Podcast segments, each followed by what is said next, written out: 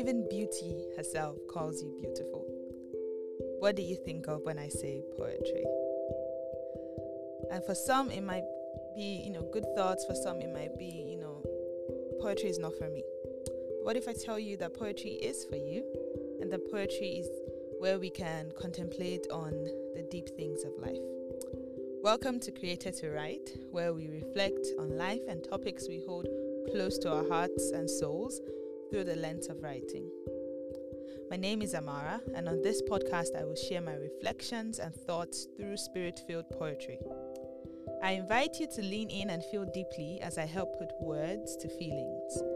I pray that you can resonate with the themes written about, and I hope that through this podcast you will see a glimpse of Christ.